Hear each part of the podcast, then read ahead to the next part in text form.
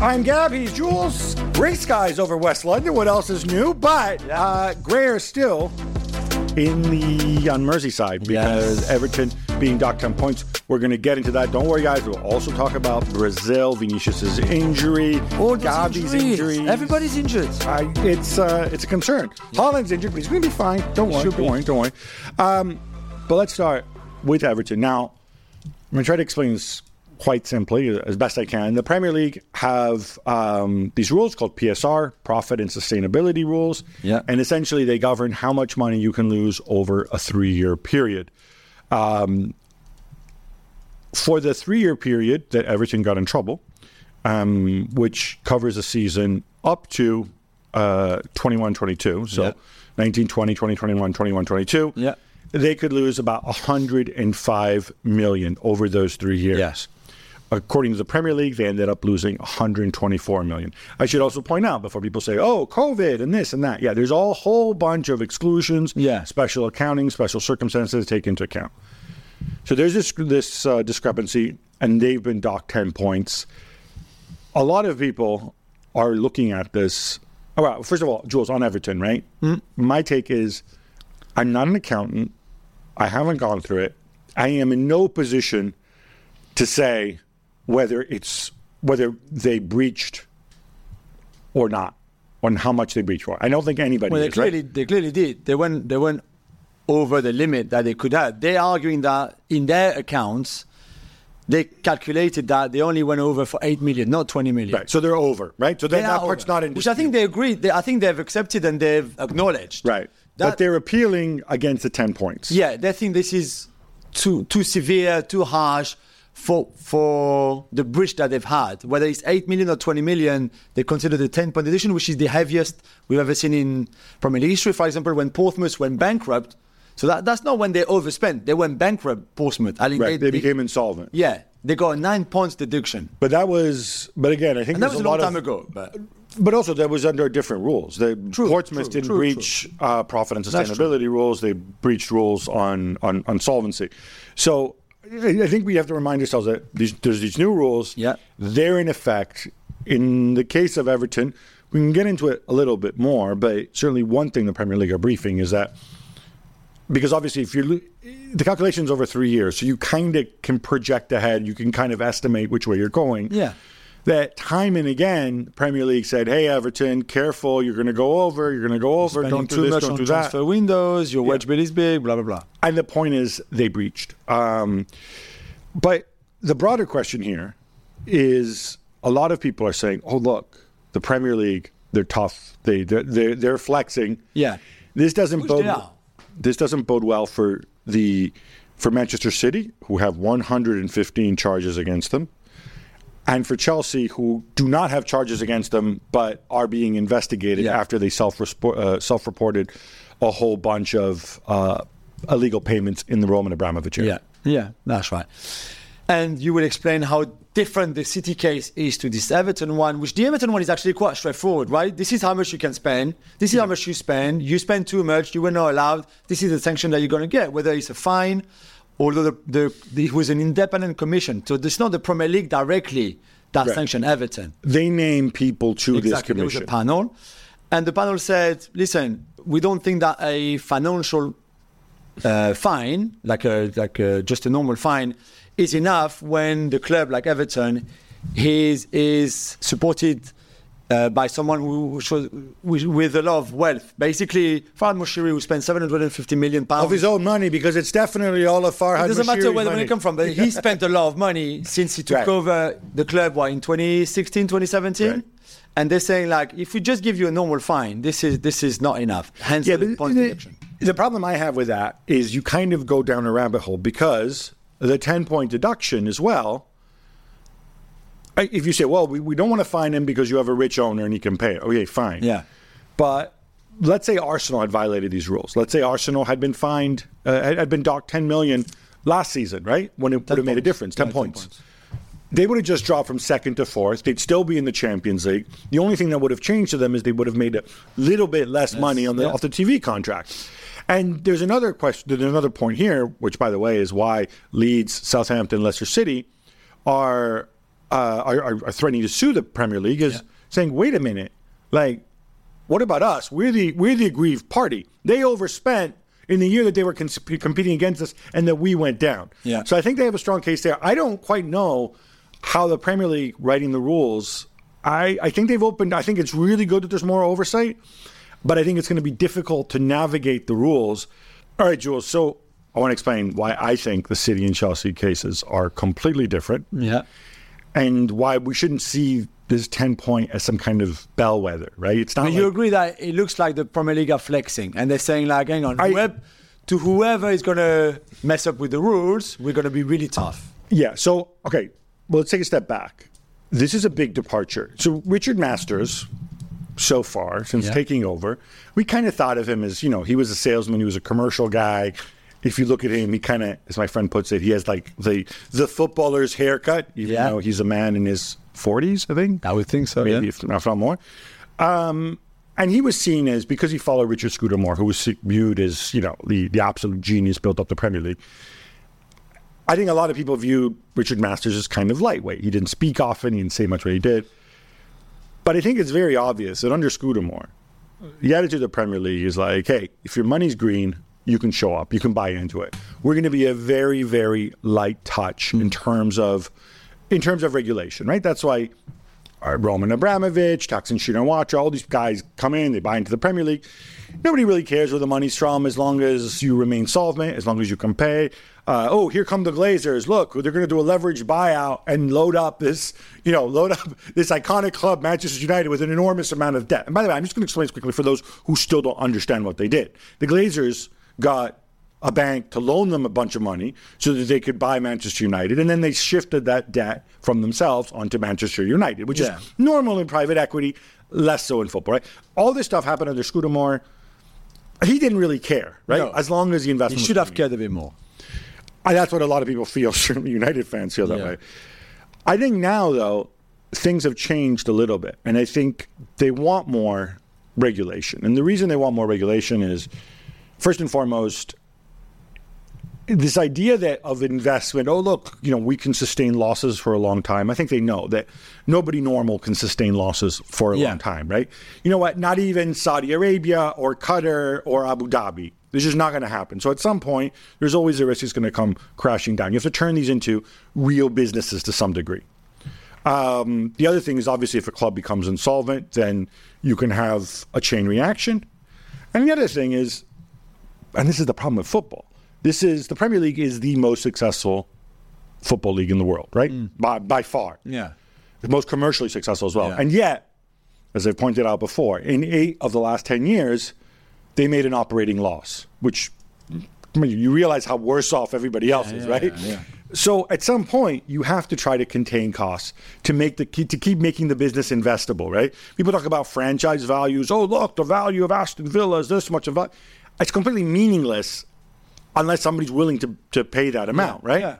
And as we saw with Liverpool, as we saw with Manchester United, when they went up for sale, they wanted eight billion, whatever, or whatever, four billion, wh- whatever the valuation was. billion. They didn't get it. They did not get it, right? So you put these things together. So they want to have a better oversight. So, and they want to show that they can actually take action. Now, if you were really cynical, mm-hmm. and I touched upon this before, I don't see why I'm not an accountant, but I don't see why this is so freaking complicated that you couldn't have adjudicated this case last season. This Everton one, the City one or the Everton The one? Everton one. Okay. Everton's accounts closed on June 30th, Yeah. 2022. Yeah. Right? Now, it might have taken some time for them to put them together, but even then, you're the Premier League, you're the independent panel. You can say, guys, uh, accountants, nerds, get your calculators out and get us these early because we want to adjudicate this case by Christmas. Or we want to Yeah, decide yeah, if we need to charge you by Christmas. Yeah. We want to have everything wrapped up because that would have been the fair the fair thing to do. Yeah. Because it, Everton's breaches benefited Everton mostly last season. Yeah. And hurt those other three clubs. Yeah, to stay up. Yeah. So I think one thing, one lesson learned here is change the rules whichever way you need to change them, but have it so that if you have a breach like this, in a case like this, that you can go and you can judge it straight away, right? Mm, yeah. It always takes a long time, though, doesn't it? But it that, Not- not lawyers, your friends, the lawyers. It takes a long time. Of course, and it takes even longer if, in case of city, they try to go to high court to stop things Yeah. or whatever. But this is a very simple, straightforward. This is not a complicated No. case if you have the information in time. You just say, listen, we have to have this. We have to have it because there's another legal concept, which is justice delayed is unfair to Leeds, to Southampton, to Everton, to Leicester, to, to, to everybody. Yeah, but there's Right? a few hearings where you, you you need to leave that let that club prepare for it. For example, there was a there was a hearing where Everton there was something about the new stadium and the loan that you have to repay Yes. to the bank on the new. They thought that you, maybe you could put that in, that you could not put that in, all of that. Well, you, I'm sorry. Then when the Everton nerd goes and he puts in his numbers, he's like, "Oh, can I put this in here? Let me call the Premier League nerd. Hey, Premier League nerd, can I put this in? Is this an allowable expense? Yes. No. What do what what do the laws say? And again, maybe Yeah, the yeah. regulations aren't as clear as they should be. Other lawyers have argued that. Fine, make the regulations better. Yeah. But I. I don't think anybody's been helped by this. Sean Dyche hasn't been helped by this. No, Cer- no. certainly. Now, all this done, all this said, I think Everton are going to stay up. Um, they're they're Yeah, not. yeah. They're in a much better position this year than they would have been. So they went from 14th to 19th in the table, level on points with Burnley, who are bottom 20th, just better goal difference. Like they have minus three, everybody else around them has minus 20 or something because they were there for a reason. and they're helped by the fact that Luton and Sheffield United, I, they look on paper, they look very very weak teams Yeah, because they haven't well. spent as much as other clubs that have come up.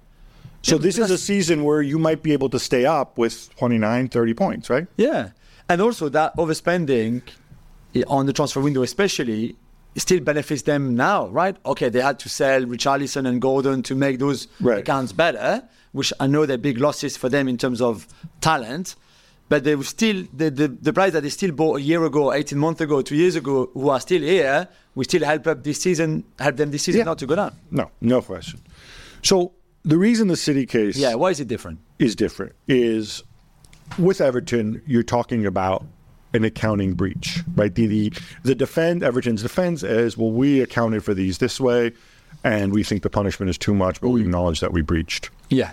With Manchester City, these charges relate to mostly those charges that got Manchester City banned for two years by UEFA. Yeah. And then, uh, and then of course that ban was overturned by CAS, who found that many that some of those charges were not proven and some of those charges were time barred. Now these charges are not time barred in the Premier League, which means there is no statute of limitation. So even if you committed a crime in 1932, Yeah. um, then you're liable. Yeah. it, right.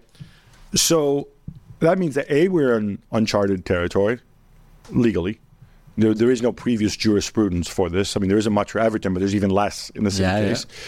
Two, what we're talking about effectively with City is League charges relate to City supplying false information. This is a case of fraud. Yeah, yeah. This is what they're accused of, right? If you can prove that, you're proving that you're cheating. You're not. You're not saying, "Oh, let me, let me put this cost in this accounting column, right?" And see if the if the tax people agree with it or, or if the auditors Yeah. agree with it. We're talking about let me lie about this. Let me go and secretly make a payment without reporting it. Ha ha ha. Let me go and get money secretly from Abu Dhabi and pretend that it's this is what Yeah. they're accused of. This is what you have to prove, which is a very diff- which is a very serious charge. But if that's proven, it's worse than what Everton did, right?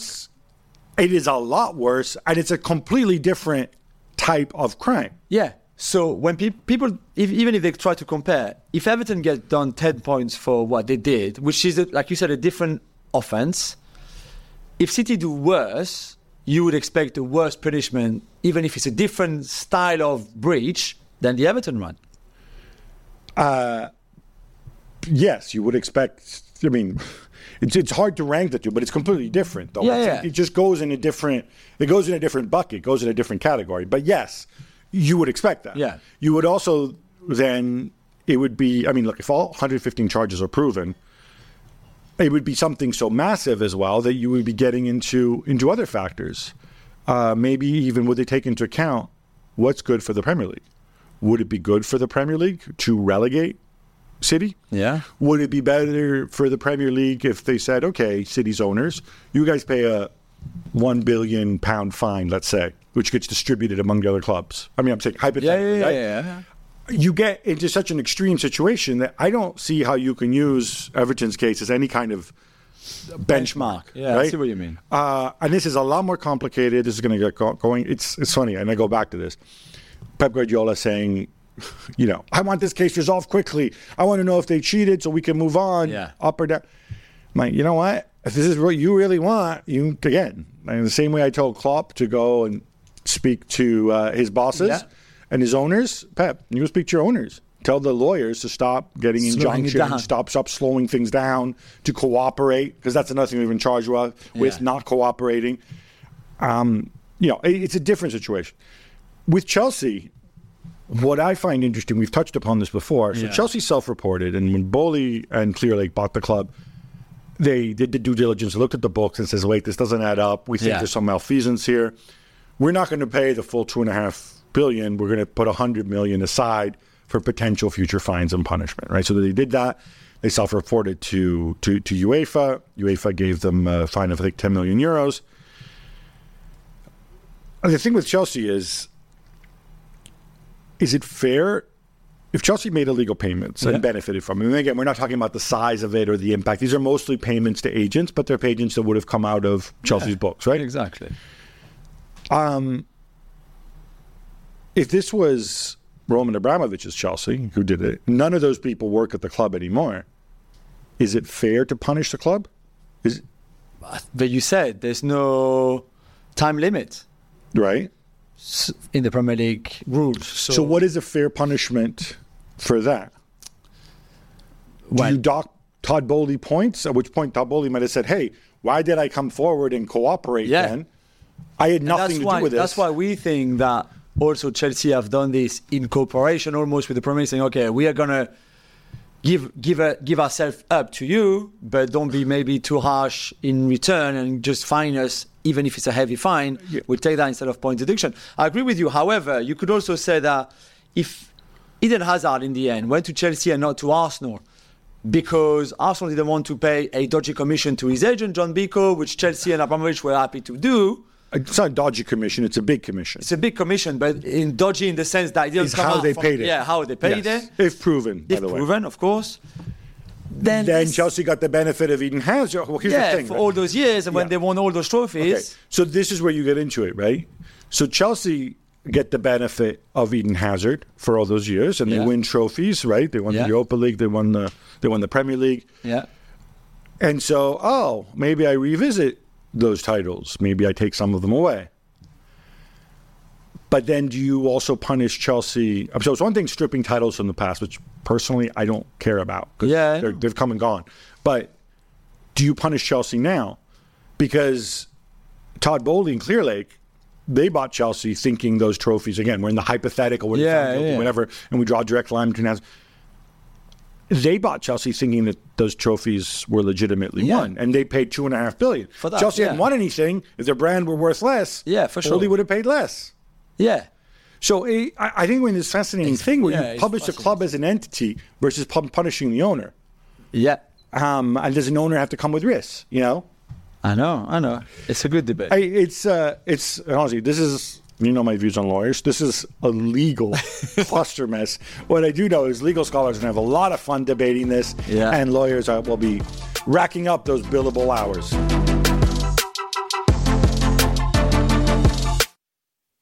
All right, enough boring financial stuff. How about some quick hits instead? Let's go, Gab. Brazil lose to Colombia 2 1 in Barranquilla. Juls, it's now one point Yeah. from 3 Uh-oh. games for Fernando Diniz. Diniz in the oven. Dinner's in the oven. I'm, I've said to you before, I'm not a big fan of managers who have two jobs, like a club and a national team. Like it's for him, it's really rare. Like Louis van Gaal did. Yeah, for example. it's another one of your favorites. yeah, we saw how that went. Because I don't know if he's preparing for the Copa Libertadores final and not really focusing on Brazil or the other way around. I'm, I'm not sure. This has been very disappointing. The defeat against Colombia was very disappointing. Luis Diaz scoring two goals, his, his dad in the stands going almost fainted with, with joy and, and emotions and everything. Okay. But now you play Argentina on the back of a defeat for them too, and we will talk about that in a little bit. And you're not in a good shape, and you don't have Vinicius because he got injured, as we're going to mention in the next quick hit. You, you have a lot of players are injured. Yes, of course, they're going to qualify, because they're going to because they're Brazil. However, this is just not looking great in a year that is a year that maybe doesn't really count in fairness. I know there's the Copa America at the end of the year, at the, the season, but we also know that at some point there will be another manager in charge and not Diniz. Well, it could have It been could be, yeah, Diniz be. if, if they were doing better. Yeah. I mean, th- those still qualify because also it's Yeah. seven out of ten teams, Yeah. right? Um, but just psychologically, if if, the, if Argentina do them Yeah. uh, in a bad way In the Maracanã. in the Maracanã, Yeah. then there could be some serious, serious Yeah. blowback. And, and remember, too, they don't have another game after this. I would assume until March, No, right? yeah. That is a lot of this is a lot of weeks to true. stew and wonder what went on. Yeah. It's a shame too for your boy Martinelli. I thought he looked really good. Yeah, He's it's one of the bright spots in that game. Yeah, definitely. And as we just mentioned, the major injury blow for the Seleção and Real Madrid was the injury to Vinicius Junior, who's unlikely to return before February, Gab. Yeah, uh, this is a different ankle than the one he was injured at the start of the season. Uh, I, I think this is pretty open shot for me, right? You'll come back, but at this point, I start wondering: Is he going to get hurt again? I Yeah. was skeptical about going into the season with just Vinicius Rodrigo and Joselu up front. Yeah. I think you take, you know, January 1st, bring in another body. You know what? You've already kind of lost your virginity, so to speak, in terms of bringing in veterans on loan. Bring in another veteran striker on loan. I don't care who it is. Bring in another body because you are one injury away from from what? Yeah. Uh, uh, Joselu, Brahim Diaz, Valverde front line, but then there's nobody in midfield because Camavinga and Chouameni are also hurt. Yeah, and yeah. Modric It's is a long list now for Hey. Real Madrid, isn't it? I, I, I think you need you need another body just to take the pressure off of Vinicius where he comes from. Where he doesn't need to start every Mm. single game. Scotland and Norway draw 3 3 to confirm what we already knew. Scotland qualify and Norway are out. They don't even have a backdoor via the playoffs at this stage. No. Juls, there was no Erling Haaland, but still, this is this is not good. That's not good from Norway. I mean, that game was just uh, a profile friendly, really, because there was nothing to play for. And at the end, there was a big party at Hampden Park for Scotland to qualify again for the Euros, which is good for them. I just don't know how Norway, with so much talent that they have on the pitch, certainly in terms of the, the starting 11, maybe if you look down the plan B, plan C, the other options, it's not maybe as good. But I'm sorry, they've got some really good youngsters. They've got Haaland, they've got Odegaard, they've got good defenders they should do much better than what they've done in these qualifiers. We've had this. We've had this. We had Jan on Yeah, the Fjørtoft yeah. obviously on to talk about this. He'd dispute how good some of the defenders are, perhaps. Um, but yeah, it, it, is. It is an odd one. It is. Um, Haaland, by the way, missed this game through injury. It looks like he's going to be fine Yeah. uh, for the uh, for the, big game against Liverpool Yeah, on Saturday. Exactly. Italy beat North Macedonia last week 5 2. How about that? Which means that a draw away to Ukraine on Monday night, so tonight as we're recording the show, is enough to qualify. Gab, are you nervous? And I'm also- not. What's up? Why would I be nervous? We missed the last keep- two freaking World Cups. Exactly, Why would I be nervous? I've, I've, I've already dealt with the It's pain. It's not good for you You can't kill don't somebody three times. Well, you cannot you kill can. somebody who's already You dead can. inside. And you're the, you know, you're obviously the holders as well of this Euro, so it would be even worse if you were not there to defend your title. And what did you make of Aleksander Čeferin, your friend, the UEFA president, basically saying that it would be a disaster if Italy didn't qualify? So yeah, well, first of all, thanks, Alex, because you know Ukraine need more motivation, Definitely, right? Their yeah. country's at war. They're saying we're we're fighting for our soldiers on the front line. They're getting bombs dropped on them, and oh, look, also we're getting disrespected. now, to be fair to Čeferin, I think he said this like a month ago, but it's one of those Yeah, quotes that gets dug up again. I know. like I don't know if something was lost in translation. I don't I don't know if he meant oh it would be disaster for UEFA, it would be an embarrassment if the holders of the competition don't qualify next time around. Yeah. Uh, maybe he meant that, but uh, certainly I think if he could, he wishes he could have that quote back. it was a tasty clash between. Argentina and Uruguay with Ronald Araujo and Darwin Nunez giving Marcelo Bielsa's crew the win. Juls, okay, it's a defeat It's a against defeat. I know anything for the world champions you- to be concerned. I know you don't think so. I, I okay. They hadn't conceded in 725 minutes or so. It was since the World Cup final. Yeah, you concede two goals. Kylian Mbappe is the last human to have scored against them. Yeah, before Darwin and Araujo at the end of each half, which I don't think is ever good. Do they, you have to be concerned in how you play during the game? I don't think The so. second one's on the counter at the end of the game. What do you mean? Not Yeah, good? 'cause they were What do you pushing for it. Yeah, but they're, trying to equalize. I mean, I only said that they conceded twice at the end of each half. That's all I said. all right. But I don't know. I don't think there's anything to be concerned. But it's never good to lose, especially in a in a game like this where the rivalry is quite big. I do wonder a little bit going forward. I know Otamendi kind of had like a, he's kind of had like a a renaissance over the last eighteen months and everything. Yeah. But I do wonder: is he really going to be part of Japan's post Copa America? Can't be. That's surely the last season for him. And in that game, Manuel Ugarte upset a few people, Gabby, with an obscene gesture towards Rodrigo de Paul after Leo Messi was fouled and de Paul came in to do the, you know, the uh, the justice as he always does. And Messi didn't like this at all. Yeah. So Messi came out, and it's funny because maybe because he's little, I still think of Messi as being kind of like a kid. Um, I don't expect him to be like the old guy in the corner, like saying, "Hey, young MC," but he, that's what he did. He said, "These young people have a lot to, young players have a lot to learn. The Uruguay are a good group, but they have to learn respect from their Uruguayan elders because this Clásico is always intense, hard, but always a lot of respect. So they have to learn a little. Yeah, the okay. I gotta be really unkind just because I can't resist. Yeah. Do they have to learn the respect from their Uruguayan elder who goes and bites its people? opponent not once, not twice, but three times? Is Yeah. that is that the respect? I think or that's does what it just means. apply to biting, eh, but you know, uh, obscene gestures? And by the way, if you see what he did, um, it's very visible. It's also Yeah. really, really, really childish. Yes, like I you see, if you do this, you don't get offended. You just think, what a weirdo and a loser this guy Ugarte- is. that's Honestly, not Ugarte at all. He never does anything like that. because he doesn't need to for Yeah, Paris Saint Germain. no, no, I know, but still, you know. But uh, whatever. I, I, I like I like Messi pulling rank. Fair enough. I got no issue with it. Yeah, me neither. Spain win their group, defeating Georgia 3 1 as Kvaratskhelia opens the scoring. But Juls, Yeah. the news is all about Gavi and his injury. Yeah, terrible knee injury. Gavi did excruciate, be out for what seven to nine months. It's, hard to tell, but it will be long. He will miss the whole rest of the season, which is a huge blow for Barcelona and and Xavi. I think He he's going to miss the Euros too. oh, he will miss the Euros. Yeah, when sure. people say seven months, I know, I know, like Dotti, I think holds the record for coming back in 122 days or whatever it was, but you don't come back the same straight away. It still takes you a lot of time. There's no Euros for him. Uh, It's a big man. I, I won't lie. De La Fuentes changed nine players between the two games, the Cyprus game and the Georgia game. Nine out of 11.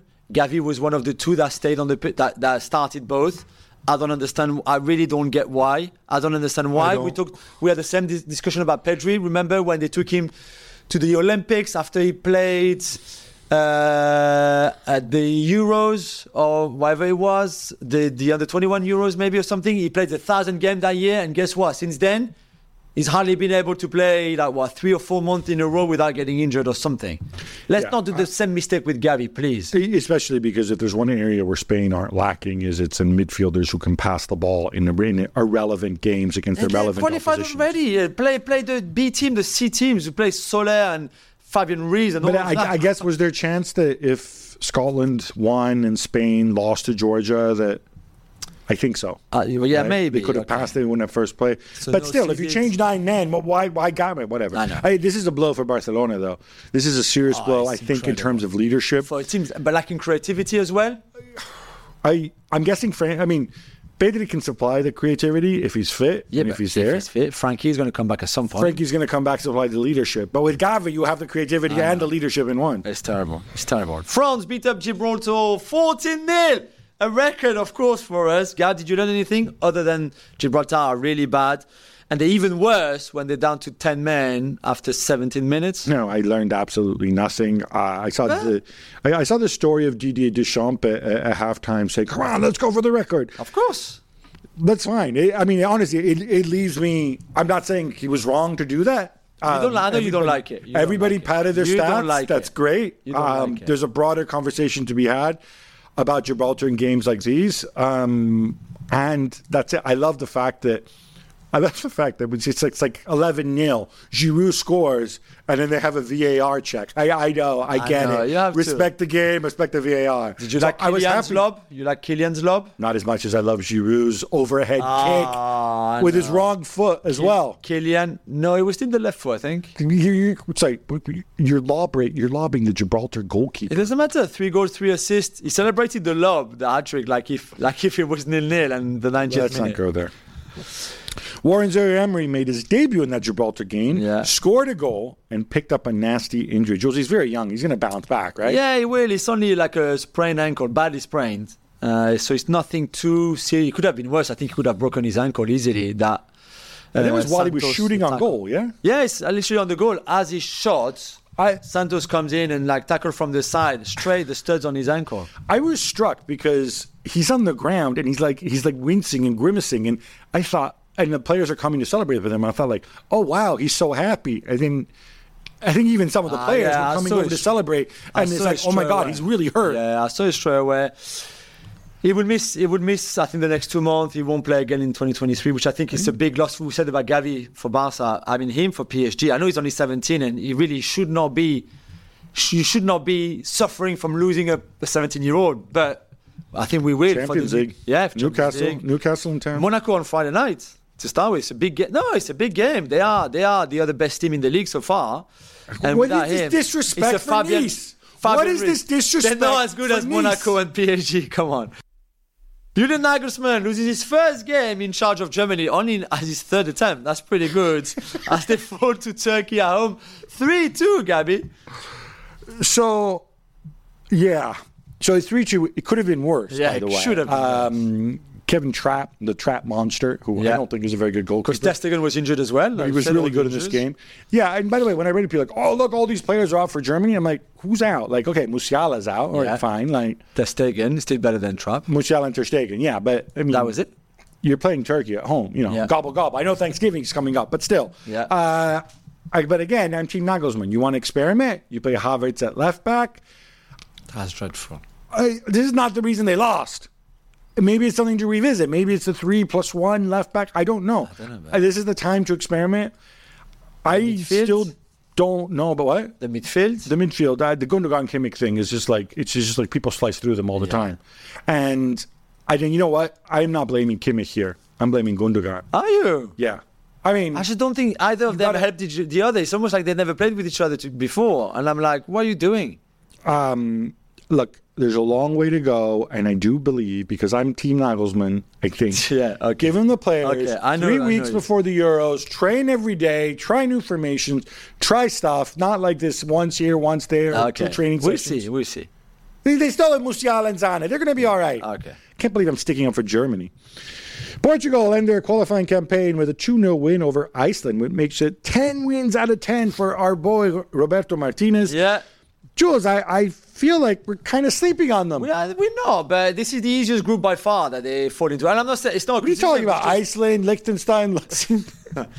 I think they scored like 36 or 38 goals or 36 in those 10 games. It's great and well done. They've got. They're like great. Bayer Leverkusen. But it's the same team as under Fernando Santos. I think they he only called up two new players since he took over. So One of Yeah, them of being my man Horta. Yeah, but no, they they they're good. They're very good. They're going to be amongst the, the favourites at the Euros, and rightly so. That's it. You know what's different about this team? Is Fernando Santos isn't there. No, Roberto course. approaches this game. Yeah, yeah, for sure, I think he's still going to have a tough call to do with with Cristiano. Yeah, of course. But for now, it's you know, working. For now, it's working. Romelu Lukaku scores four goals as Belgium beat Azerbaijan 5 0 and who go down to 10 men as well, a bit like Gibraltar. Gab, assuming Harry Kane doesn't score seven goals tonight against North Macedonia, he will end up as the top goal scorer in the qualifiers. Yes, or or assuming Davide Frattesi doesn't go and No, score 13 Let's goals against serious. Let's be Ukraine. no, look, it's, it's it's just a tremendous tremendous from him. Four goals in the first half. What I liked about this, and it's, it's a different approach, right? We talked about running up the score against the opposition. It's 4 0, 36 minutes, and they say, all right, no mas, right? Leandro Trossard scored one in, in, in garbage yeah. time at the end. It's a different way to it's a different way to approach things, and one that personally I'm more comfortable with. Speaking of England, they play in a few hours, and these are basically friendlies for them Yeah. because they're guaranteed first place. But Jules, what did you think of their performance against Malton specifically? Fikayo Tomori left back. Who do you like more, Fikayo Tomori left back or Kai Havertz at Oh. left back? At least I'll have a left footed player at left back, so I'll have Kai Havertz. I, I felt for Tomori in that game. I think he's been. Uh, he deserved a chance for England. And then for Southgate to play him at left back is just beyond me. I mean, you know how much I dislike Gareth Southgate as a manager, not as a person. I don't think he's a good manager or head coach at all. And I, I- that game against Malta reminded me of, and I know it was not England's best team. There was no Bellingham, no Rice, no Saka, no whatever you want. But for Jordan Henderson still to play in, for England right now, really? for Tomori to play at left back, even for Harry Maguire to play in that game. I just and it was a it was a it was such a poor performance from England. Apart from the second goal, which there was a little bit of something, the rest was dreadful from start to finish. And What about Harry Kane booked for? I mean, they should have had a penalty. Should have been, but forget Yeah. the score. It's the performance. Look, I know it's different. the performance was excited. terrible. But what I don't understand is you're playing Malta, right, at home. So you know you're going to have a lot of the ball, right? All right, you don't have a left back. Why are you making Tomori, who, let's face it, he- is a he's, he's fast, he's athletic, he's Yeah, intelligent. He's not Beckenbauer on the ball.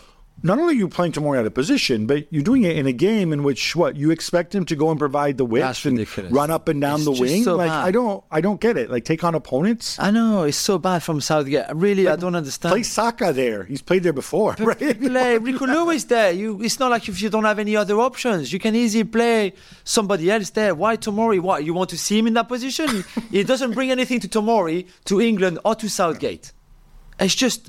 I I bet. I hope for him he wins the Euro, Southgate, because otherwise I will destroy him so badly. This is such a great squad that they have, and yet he's. Oh, anyway. Leroy Sané's contract is up in 2025, Gabi, so it's ex- extension time, of course. It's inevitable that he gets linked with pretty much every single team in the world, especially Liverpool, and even a return to Manchester City. Yeah. So look, so I, I'm just highlighting this because you probably would have seen these stories Yes, out there, right, about a return to the Premier League where where he did so. Uh, I mean, to be fair to him, he had one really good season and then he was injured and up and down. Um, people are talking about him. Oh, maybe he could be replacement for Mohamed Salah. Leroy Sané right now is playing some of the best footballs Yeah. of his career. Um, and he's doing it in a role which is completely different from Mohamed Salah. Yeah. Let's just go and forget about that. Obviously, when Salah leaves, whether it's the Saudi this summer or you know after this year, he's going to have one year left on his contract. Yeah. he's because Salah makes a lot of money. You're going to have a big chunk of change. You can accommodate Sané's salary, maybe save yourself a little something to, to go and buy somebody like that. But Bayern, I don't think you're going to let him go easily. Definitely not. Uh, if if you're Bayern, you've spent so much on Kane. Your window of opportunities now. I, I think Sané. I don't want to say he's Bayern's best player because Harry Kane's there and he's Yeah, but be they goal. are the two- But he's pretty darn close. yeah, yeah, exactly. He's been Um, outstanding this season. I think he's going to get a new deal. Yeah, for sure. A return to City. No, they have they they, they got Doku. It didn't quite work out the first time around. exactly. Um, no. Exactly. Should we give a big shout out to all the other teams who qualify, but we haven't mentioned yet? Switzerland, Romania, Holland, Hungary, Serbia, Denmark, and of course Albania with our buddies Sylvinho and Pablo Zabaleta. Oh, Sylvinho, if you haven't seen it, go and check his celebration after they, they won the game on Friday night. It was where he high fives people in the stand, on the first row of the stands. But it's not a high five like you would give, hey, I'm happy. It's like a, it smashes their hands. It's like the strongest high five you would ever see in your life. Because Sylvinho was really happy after what happened to him at Lyon, where he was really disrespected. It lasted, what, two minutes or something. Good. Pablo Zabaleta providing, you know, what Pablo Zabaleta provides. Uh, no, he's great for Albania, good generation, Yeah. of course, and for all the others. And we still have a few, of course, missing, like Ukraine or Italy, for Well, example. played yet. One of those two. I'm think, I think two? I'm pretty sure one of those two will qualify. Yeah, and then a lot of like playoff finals too, and Um, finals to come. I'll say this about Sylvinho and Zabaleta. a little bit of a lid here, right? As people who work in football and stuff and talk to players, there are some players who are far more approachable than others and who talk Yeah. a lot more Yeah. and Yeah. who generally are more civil and more interesting and have better personalities. And you know what? Because we're humans, people who are nicer. Yeah. We're generally nicer back to them. Yeah. Sylvinho and Zabaleta, ah, when like they're those. players where people always pick up a phone, Yeah. will always talk to you, they were always fair, they were always available, they That's were always kind. They never were too high on themselves. They're absolute class acts. Yeah. And I don't think it's a coincidence, by the way, because, you know, game recognizes game. Like, uh, who did Tite call to be his assistant with Brazil? Sylvinho. Yeah. Because these are also smart people, people who learn. That's very true. Um, so I am delighted that, that they're doing well. I thought I thought of them as kind of like an odd couple at first, but you know, Yeah, it's working. And Pablo Zabaleta, ESPN legend, of, Of course. So, you know, we send all our love. Gab, it's not just the Gibraltar, the France Gibraltar game. We've seen some really uneven matches in this international break. Is this a problem? And what can FIFA, UEFA do about it? So, is it a problem? I mean, I think you open Pandora's box when you let countries that I say this in the nicest possible way aren't really countries in the sense that they're not recognized by the United Nations Yeah. and they're whatever Gibraltar is supposed to be. Um, you know, why not Jersey? Why not Guernsey? Well, the, the Faroes, right? Yeah. Does it, you know, ah, I was on the show with Craig Burley. He says, like, oh, look, it's all about developing the game, right? This really develops the game in Gibraltar. You know, think of all those young Gibraltarians who are like, they've got the Nations League where they play against team of their level. that's fine. No, no, and, And then fine. at some point we have to have qualifiers for Euros where they play against I'm wondering if we aren't heading towards a situation, or we shouldn't re- seriously consider the fact that we should just scrap this World Cup qualifying and figure out some formula involving the Nations League, involve the Nations League, some playoff how? games, a pathway. Well, maybe because if the teams of the level of Gibraltar have one qualified for the Euros, then at the Euros they're going to get battered by everybody like they do in the qualifiers. Right, but if to qualify for the Euro, I mean, we've seen Latvia, we've seen North Macedonia go to a World Cup, so we, we've seen small teams. Do Yeah, yeah. You know, uh, I was surprised. Liechtenstein at one point, um, they were they were drawing with Luxembourg at halftime, and Luxembourg had a man sent off, and I said, Yeah. "Wow, look at this!" And I went back to see, like, oh, you know, might they get a point? And I'd say, like, Liechtenstein routinely win one or two. I Now- think they've now they won- do now, They yeah. won six games, and I'm like, And? Luxembourg could have qualified. As there was a point where they were still in the running for qualifying. I, I don't know what you do with them. It's easy to say, oh, have them do pre-qualifying, and then the problem with pre-qualifying is there's only so many dates in the international calendar, right? They can't pre-qualify. Yeah. So I, I'm just wondering, as they look, should the Nations League, should we just use the Nations League to I yeah, have the Nations too, League, but- have a playoff tournament, and and just do it that way? Because I don't, I don't enjoy this. I don't- know, I know, I It doesn't, it doesn't help. You know, this isn't like, you know, this isn't like some some. Like Panama playing Brazil for like the only time in their life, and they'll talk about it. Yeah, I see what I generations. mean. No, Gibraltar's going to go and they'll play France again and again, and they'll Yeah, yeah. they'll give up double figures and goals. No, I know. Jules, you know how much I love Super Cups, and yes, they're really real trophies. They are. Now, with the Stade de France being closed Yeah. because of this annoyance called the Olympics, um, and of course they didn't play Paris Saint Germain against Toulouse in the summer because or because the season. daughter of the Thailand king or something was not well, so they postponed it, something like that. The game was supposed to be in Thailand or Indonesia or Malaysia, somewhere like I that. I hope she's okay now. Yeah, yeah, yeah, she is. So, I've seen reports that they're going to play this in Congo. So it won't be Congo. I think it will be Congo next year in 2024. This time she'll be at the Parc des Princes, which obviously the PSG player will feel very uneasy with. sorry, I'm sorry. Can you just explain this, please? Right.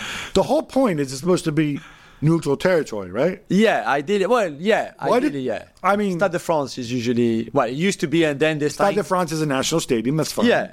And then they started thinking like, hey, let's go abroad for the Trophée des Champions. That's fine. it. That's fine. So they went to Canada, to Israel, to somewhere in Africa, East Asia, Wait. whatever.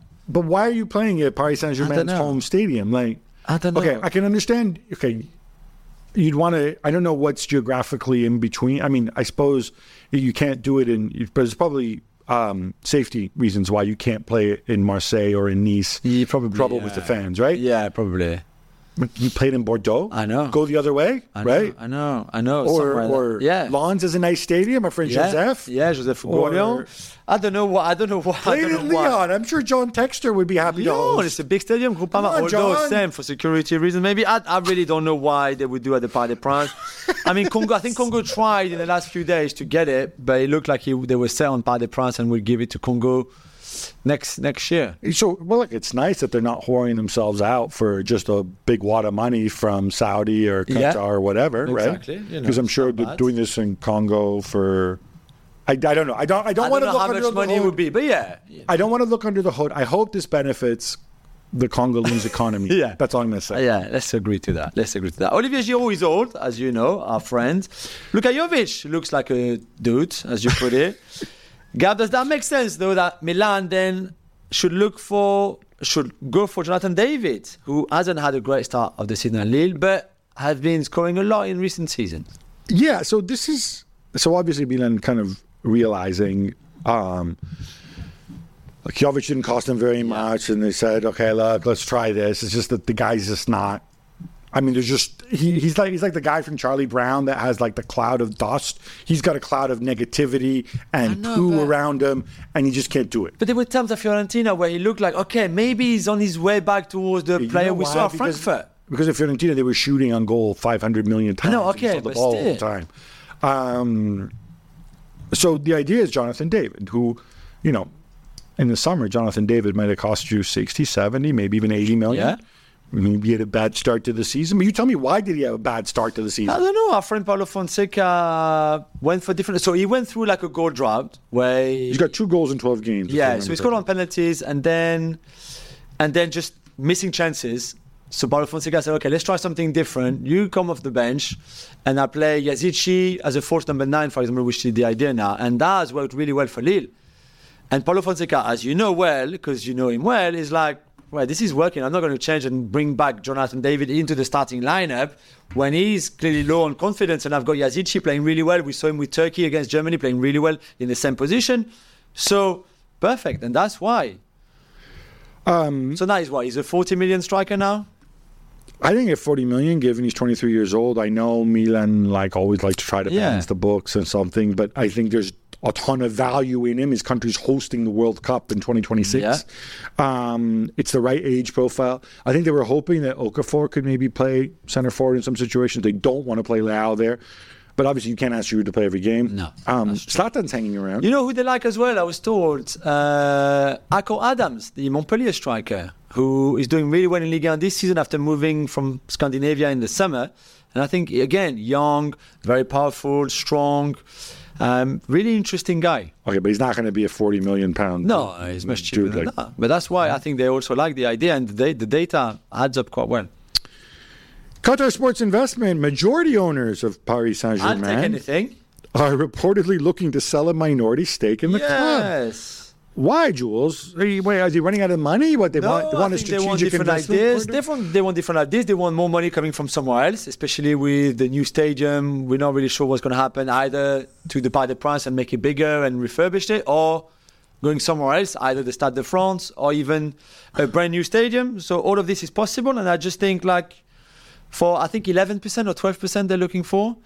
Are Uh, there, is there- are there any numbers on the valuation of the club? not yet, no. Because I'm going to be so curious about this because obviously Liverpool at three billion, Yeah. zilch. Uh, United they wanted eight, ultimately they did it at five. Chelsea we know went for two point five billion, Yeah. and then of course they pretend it's four point two five with this extra investment over the next ten years. I'm really curious because because Paris Saint Germain is a brand, right? Yeah. If you look, the global imprint is a super super Yeah. strong brand. Obviously they're not in the Premier League, but then again you wonder like, what are the losses like every year? Yeah. without that crutch. And for ten percent, what am I buying? Or eleven percent? Yeah, that's why. Like, do. I have any say? Do I have a seat at the table? Because there's not a situation, um, you know, like like Manchester United, Yeah. where he's going to scale up or he can demand more Yeah, of a say. yeah, And yeah. that's No, that's like, true. Uh, my club. But you know, you know what they should ask. I can think of a guy. The QSI probably already know him. In fact, who who really wants to be involved with football because he loves football. What about Sheikh Jassim? Oh, he missed on United. Hey. Yeah, maybe he can buy Come and work with your cousins. yeah, why not? Why not? David De Gea, of course, is a free agent, as everybody knows, and he supposedly has turned down another big offer from Al Nassr. But there's somewhere else he really would like to go, though. Yeah, this is like one of those things where, sure, why not? Uh, Yeah. Inter Miami. Oh, of of course. Yeah. course. If Inter Miami also pay him half a half a million a week, Yeah, sure, he can get it done. Look, um, I think, but so Al Nassr actually need a goalkeeper Yeah, because the, the- they have one guy who's old, Ospina's injured. Yeah. The guy who's been starting is like 22, 23.